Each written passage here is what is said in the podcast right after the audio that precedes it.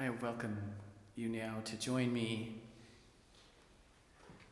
in the topic that we have chosen to talk about today the no that makes possible each yes. In 1968, four athletes were sent on a long journey from East Africa to Mexico City in pursuit of Tanzania's first ever Olympic medal. While none returned with gold, silver, or bronze, the name of one man, John Stephen Akhwari, endures to this day as a source of inspiration to countless athletes and fans in countries around the world. Despite hailing from the home of a Mount Kilimanjaro, long distance runner Akhwari was not used to training in the type of conditions presented by the host city. The Mexican capital was positioned 2,300 meters above sea level, and while records tumbled in the sprint races, the field that lined up for the marathon faced a formidable challenge. Akhwari was on the back foot from an early stage and began suffering from cramp as a result of the high altitude. Determined to improve his position, he then involved, became involved in a pileup with other athletes nearing the halfway point of the race, causing him to suffer a badly gashed and dislocated right knee, as well as a bruised shoulder. Akhwari was advised to pull out of the race. Indeed, 18 of the 75 athletes who lined up the race would fail to complete the course.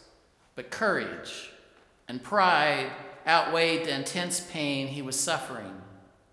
After receiving some treatment and a bandage for his knee from the trackside medics, the Tanzanian elected to continue and finish what he had started.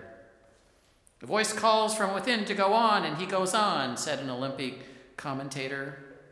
While Ethiopian runner Mamo Wolde more comfortable with the altitude than most, was crossing the finish line to claim the gold medal. Akhwari was laboring in a distant last place. But his never say die spirit remained. As darkness fell and the crowd filtered out of the Olympic Stadium, a lone figure embarked on his final 800 meters of his journey.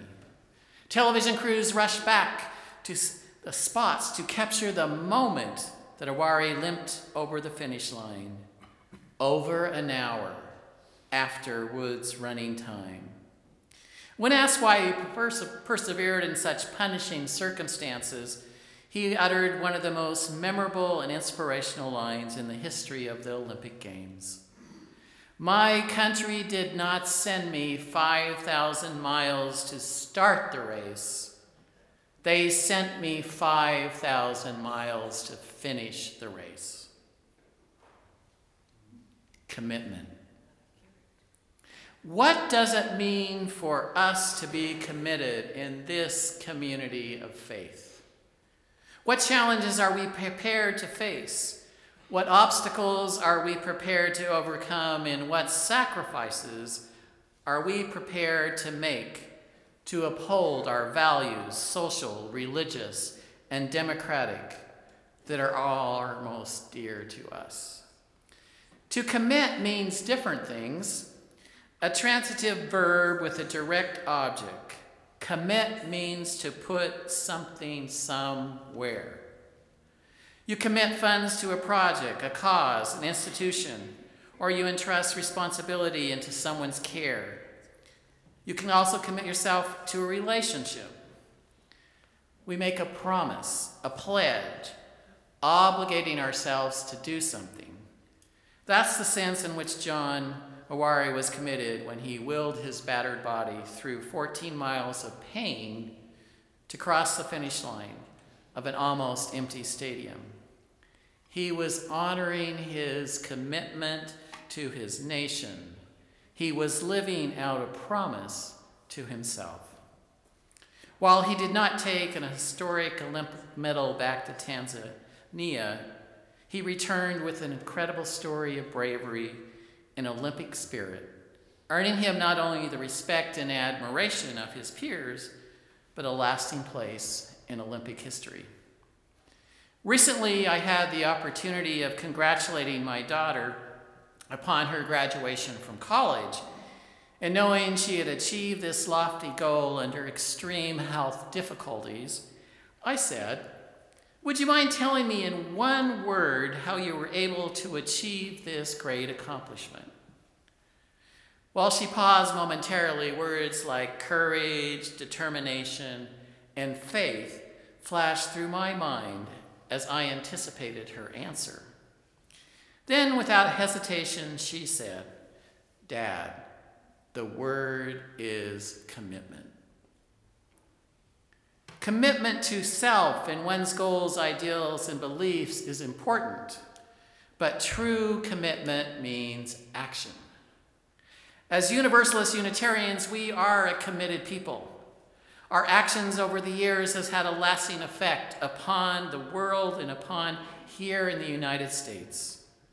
Such was the case of several women, too, of which who became, because of their causes and commitment, have left an impact on our Unitarian Universalist community. Sophie Lyons Fahs, a UU religious education would not be what it is today without her.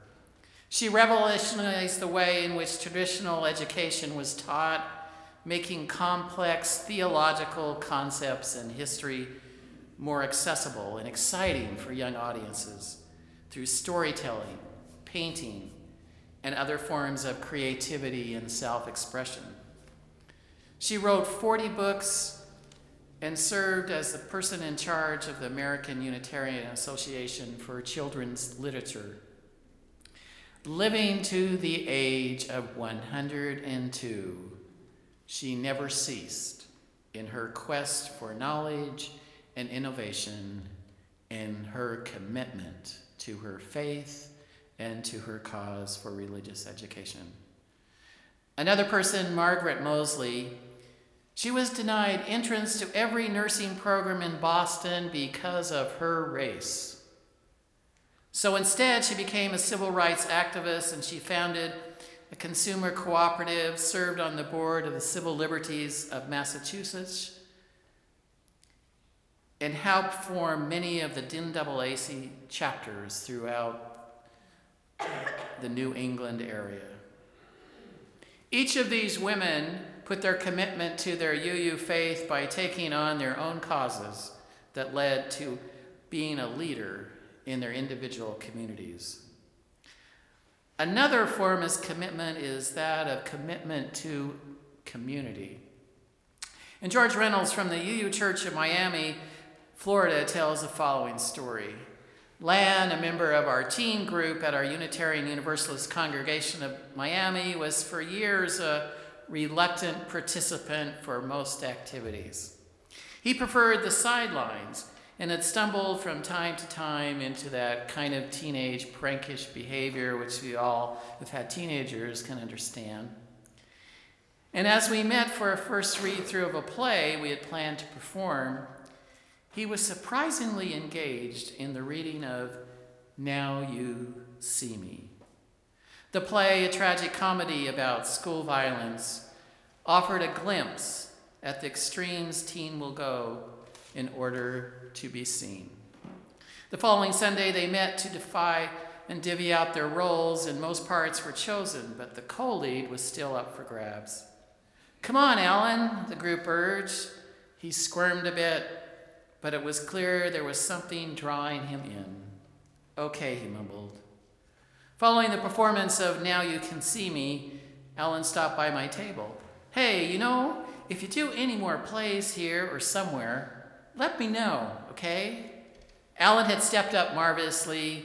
He had learned his lines articulated clearly and forcefully, and even ad libbed on stage. His contribution had been recognized and had been seen by his congregation and his peers. A word of hope is poured out upon every generation of people by those who advocate accomplishment, exemplary life, living up to one's abilities, and keeping one's commitments. True happiness is not made in getting something, true happiness is becoming something. This can be done by being committed to lofty goals. We cannot become something without commitment. Commitment as a word cannot stand alone. We must always ask committed to what? What causes are you committed to? As you search for good causes, we must consider our own needs and those of others. And along with commitment comes goals. I believe that goals should always be made to the point that will make us reach and make us strain. Success should not necessarily be gauged by always reaching the goal set, but by the progress in attainment. Remember that the direction in which we are moving is more important than where we are at at the moment. Goal setting should cause us to stretch as we make our way. William Clement Stone, a noted Chicago millionaire, in an interview said, only if you have drive, the push, the want to, will you succeed in any field. Clement Stone learned the value of commitment. He had the want to. Dale Carnegie once said if you're not in the process of becoming the person you want to be, you are automatically engaged in becoming the person you don't want to be. When one is wholly committed, added strength and talents become evident. Assistance from unexpected resources happens. Who of us has not accepted some assignment with fear and trepidation, feeling totally inadequate to take that responsibility? But with concern, we move forward and working hard. And as the task is completed, to our surprise, we have been successful we realize that our own abilities have now been added upon. What you can do or dream, you can begin it. Boldness has genius, power, and magic in it. And I would add that commitment has genius, power, and magic in it. A truly committed person does not falter in the face of adversity. Until one is committed, there is a chance to hesitate, to go off in another direction, or to be ineffective.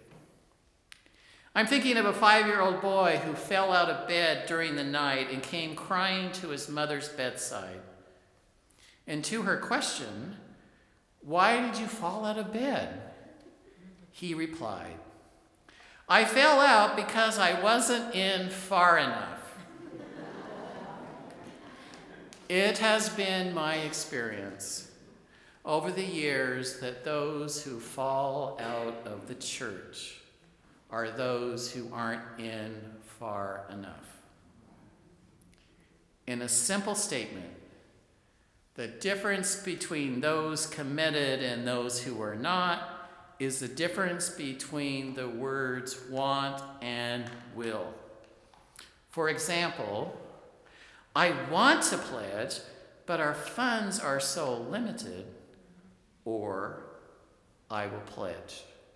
I want to go to Sunday service if I have time, or I will go to Sunday service.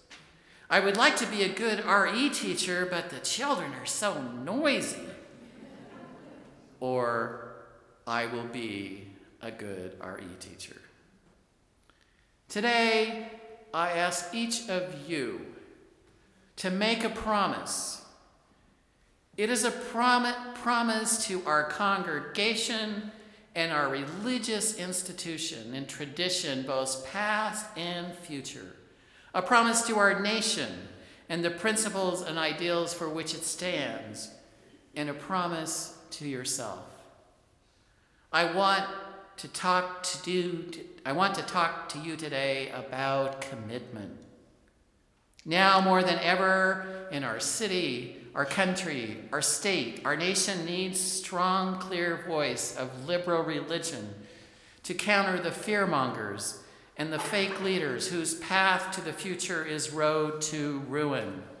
Our society needs a clear, confident, alternative religious voice today speaking up for the powerless, speaking out against injustice, and speaking to the next generations of Americans, offering a different spiritual message that pro- proudly proclaims the belief in one human family, one spirit that unites us all, and care for earthly home that we share.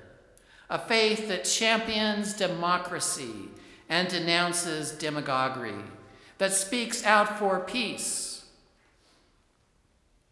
justice, social responsibility, our shared human dignity, strength through diversity, grounded spirituality, honesty, integrity, humility, and wisdom as the foundational virtues of our real leaders. This congregation can be that voice if you really want to be.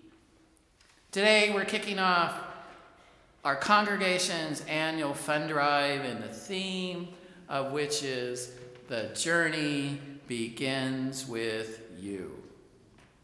Our goal this year is to raise $370,000, and this is a great goal. It's higher than last year's. I ask all of you to make a pledge this year. This year, aside from having to pay for our usual yearly expenses, we have additional expenses that have been rolled into our budget. In the past, the assistant minister's salary had been handled through separate funding programs. This year, we're rolling that into our annual budget. As a congregation, we're all working together in planning for a settled minister. Costs involved for that have been put into this year's budget. It is important that all our staff are being paid at a salary range for the position and hours that they work. We have brought all our salaries in line with hours and the work that they are doing. We need your pledges so that as a congregation we can cover these new expenses. Today at lunch, you'll receive pledge information. Please plan to attend and review and submit your pledge as soon as possible. We need every single one of our members and committed friends to make a pledge, regardless of how large or small it might be. People often ask me, Reverend, how much should I pledge to this congregation?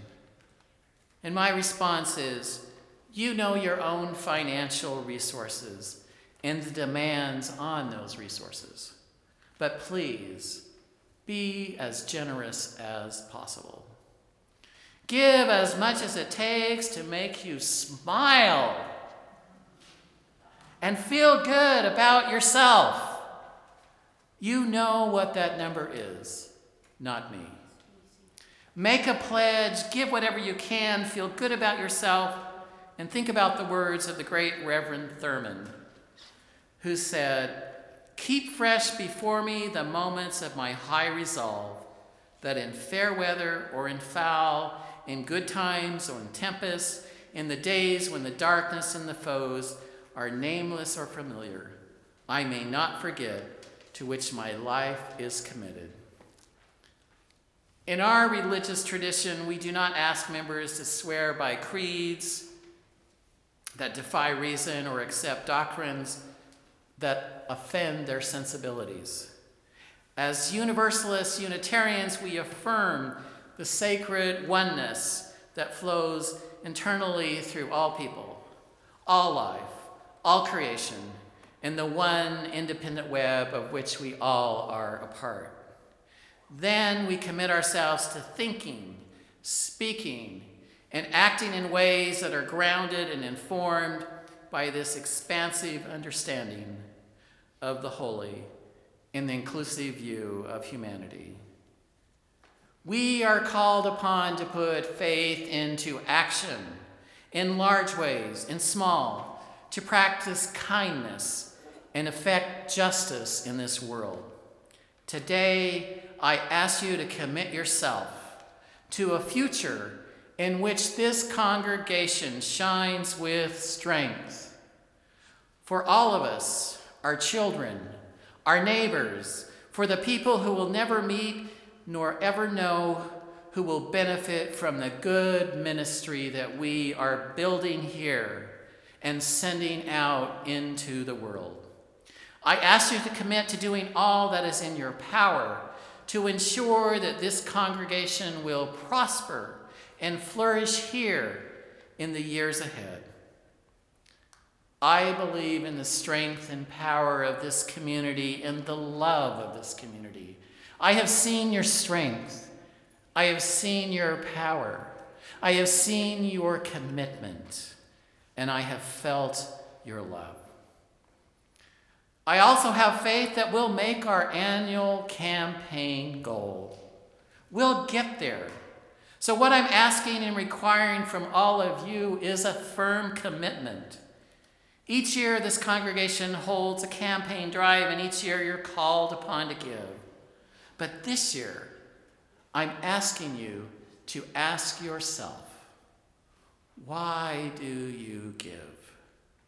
I want you to think back on those thoughts and feelings that you had the first time that you entered a UU church. For some of you, that is many years ago, and others, it might be a few months ago. Regardless of when, those feelings you had when you embraced our UU principles, I ask you to think about. And this year, when you pledge, Stretch yourself. Make your gift this year a real commitment, a commitment to share your talents, time, and resources with this congregation. I promise you that when you pledge with this type of commitment, you will feel and notice a difference in your life. You will feel a commitment to this congregation, and each of your lives will be blessed. Just like Stephen Akhwari running through the Mexican summer at the 1968 Olympics, tired, alone, in pain, but committed, and ultimately unstoppable. Friends, we have a race to run. We have a race to finish.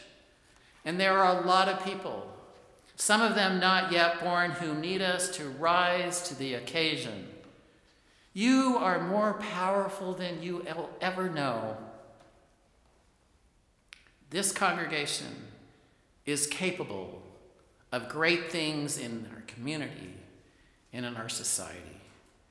And our children need you to commit yourself to creating the bright future that could be. Theodore Parker, a noted theologian said, The arc of the moral universe is long, but it bends towards justice.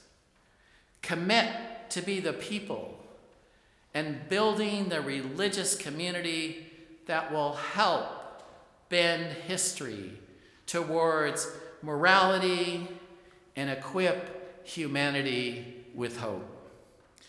You are just the right people to do so, and you are unstoppable. May it be so.